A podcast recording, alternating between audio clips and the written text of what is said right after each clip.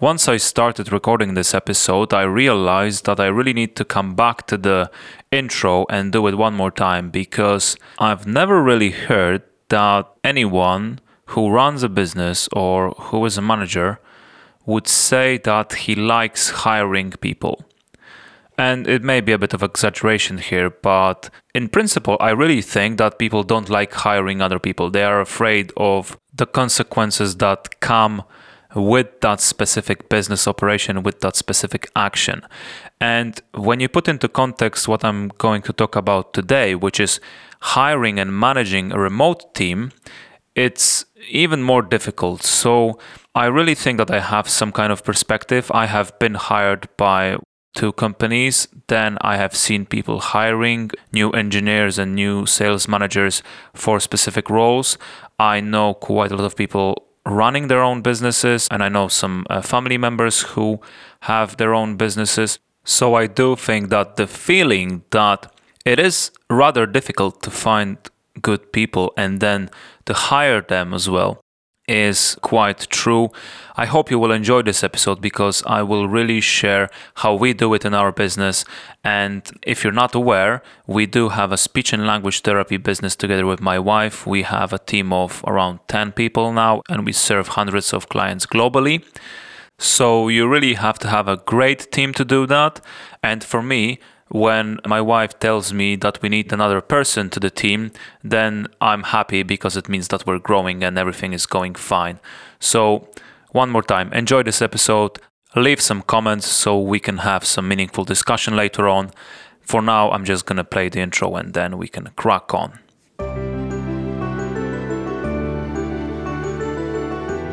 Welcome to Venture Poland podcast. My name is Daniel Czochrowski, and my goal is to promote Poland as a great partner for any business venture, especially when it comes to technology. In my podcast, I interview Polish entrepreneurs, startup founders, managers, and engineers so we can all learn from them. Enjoy today's episode.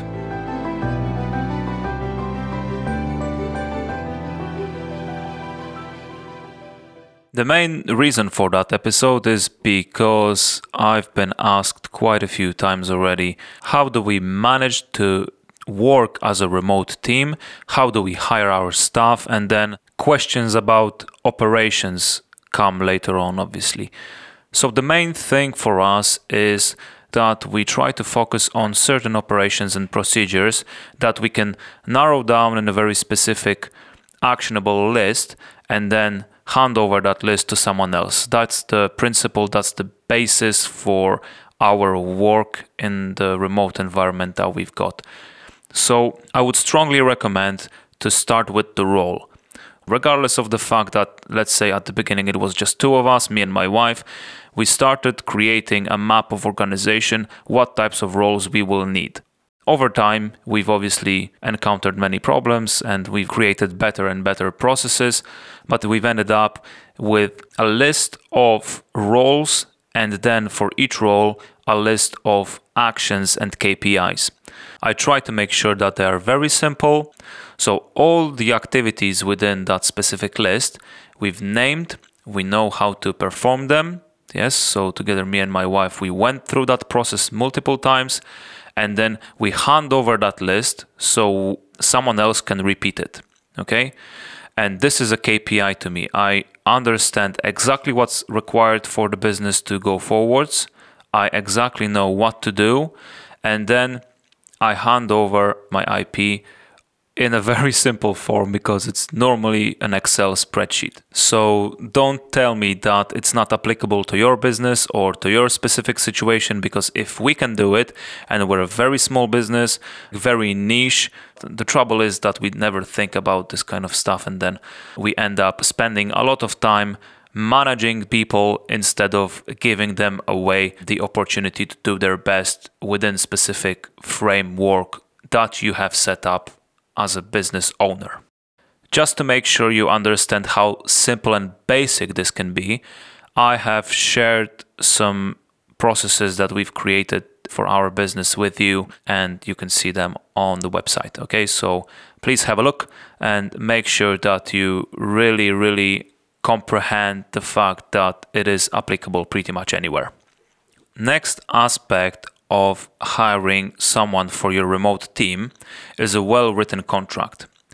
And there are a couple of things to bear in mind when writing a contract. First of all, whether this is going to be a full time job or part time job, or is it just going to be freelance contract, then websites where you can hire freelancers is going to be more helpful.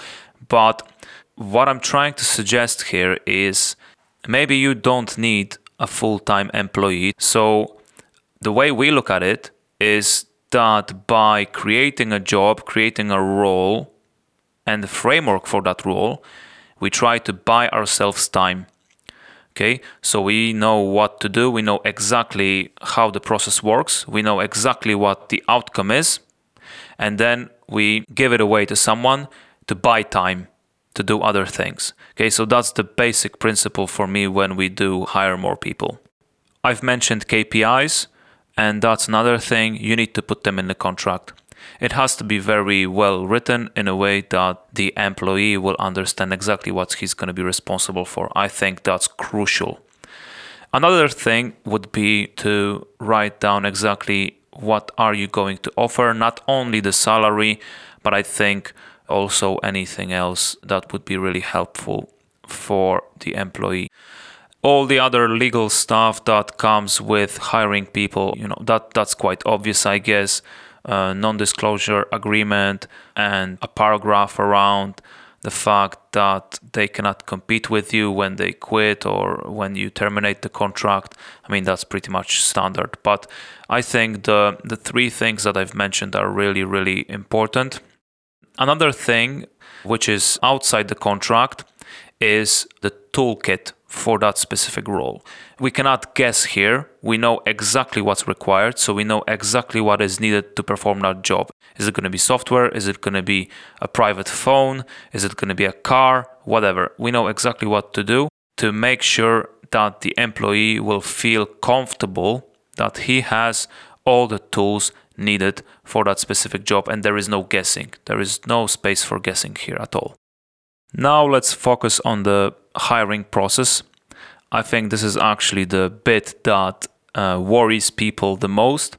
There is obviously a big difference between if you hire someone with the money out of your own pocket and then versus money out of the company's pocket. So being an owner and manager.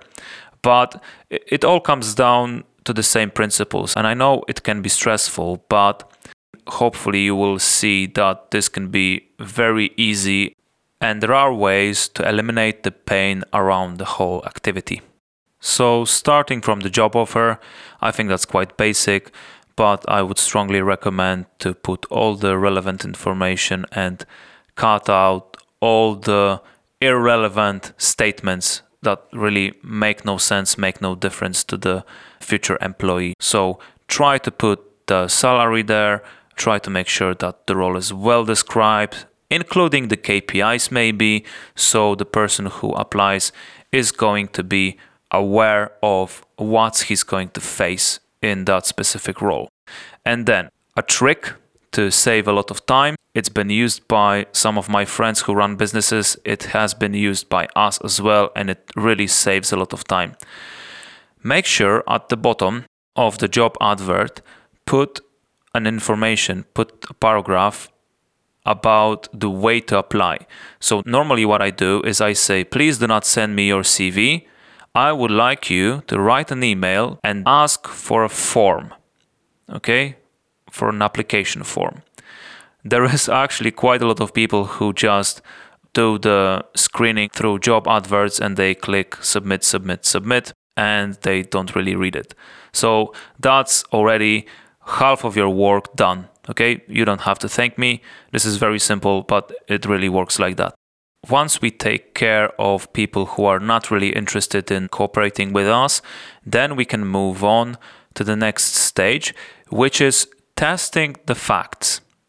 So we have prepared a form, and in that form, there is a lot of questions, not only about the knowledge, but also about time availability. Okay, remember we're talking about remote team here. How many hours they watch TV, whether they have children or not, things that can tell us exactly how that specific person behaves in their normal lives. So, for example, maybe describe me your Monday and Friday, or maybe what do you do on weekends. We really try to understand what is the situation of that specific person. Okay. We ask them as well about what types of books they read, what they would recommend to us. And then finally, we would test the knowledge of that person in a form of a test. You may say that this is quite risky. People may find the answers on the internet. But when you really think about it, even when it comes to some difficult tasks like software uh, development, okay? There is no reason why you would not test the knowledge at this level, especially when you think about putting some more pressure on that person. And the way you put pressure is you limit the time. So I normally say in my reply email when someone asks for the form, I would say, Hello, uh, this is the form. You have now three days to finish it. So if this person wants to work in a remote environment, okay, remote team, he has to have spare time in three days to do it. He has to have the knowledge because we're testing how good he is or she is. So the questions likely are going to be easy for that person or hard. So if they're difficult, then there is no reason why we should cooperate.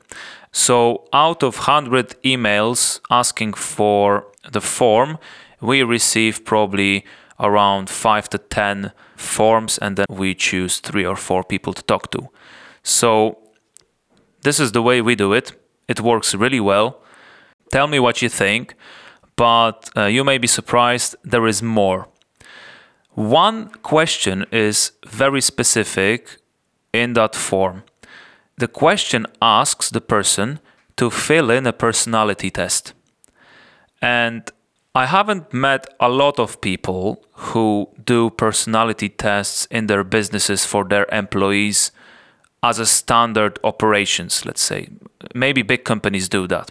Probably I haven't worked for a big company, so I don't know. But I would assume that HR team would run this type of tests at least annually. But we do that before we hire that person. So not only the person will know themselves a bit better. Okay, so there are many tests out there available for free. We use a very specific one. I can list it obviously in the blog post. But because we've been doing this for some time, we know exactly what type of personality we need for a specific role. Okay, so this is very, very helpful. It helps not only us, but also the future employee. And it's really another trick that we would highly recommend doing because it really helps in the whole process. I would like to come back to the job offer for a moment because I forgot to say something. I think it's really important to put the job offer in a marketplace, okay, so on a web app or uh, locally somewhere, I don't know, but in a marketplace, in a place where it will be seen by the candidates we're after. So let's just narrow this down to specific websites. You have multiple types of websites, but some of them may be visited more by your candidates. Okay, so you need to find out maybe similar job adverts on a specific website like indeed.com. We actually use Indeed, but there are others like Monster, for example, and then choose your medium accordingly. Okay, let's move on. Another thing I would strongly recommend doing is literally to put a big red button on your front website. Okay, so someone visits your website and there is a big red button that you are hiring. I've seen this multiple times and I've heard this even now. I know a handful of companies that are hiring, and when I go to their websites, I cannot see that they're hiring. There is a button somewhere saying careers when you click on the menu and then something pops up, but that's not the way to do it, okay? Without measuring anything, I really think that you can double the number of candidates just by doing this. It's so simple, but yet people forget about it. Last but not least, don't forget about onboarding. For the majority of our roles that we hire for, we have a package which contains documents, videos, and it is to help understand not only the facts about the job, not only learn about our products and services, but also to taste how it is to work with us. Okay, so to taste the culture, to start to blend in to the culture of the company. I will probably record another episode in some time about how we build culture in our business, but I think it is very important to make sure that the person will really identify himself with what you do with the business immediately after the onboarding process. Okay, time to talk about team management. So, we've been working on hiring a person for our remote team.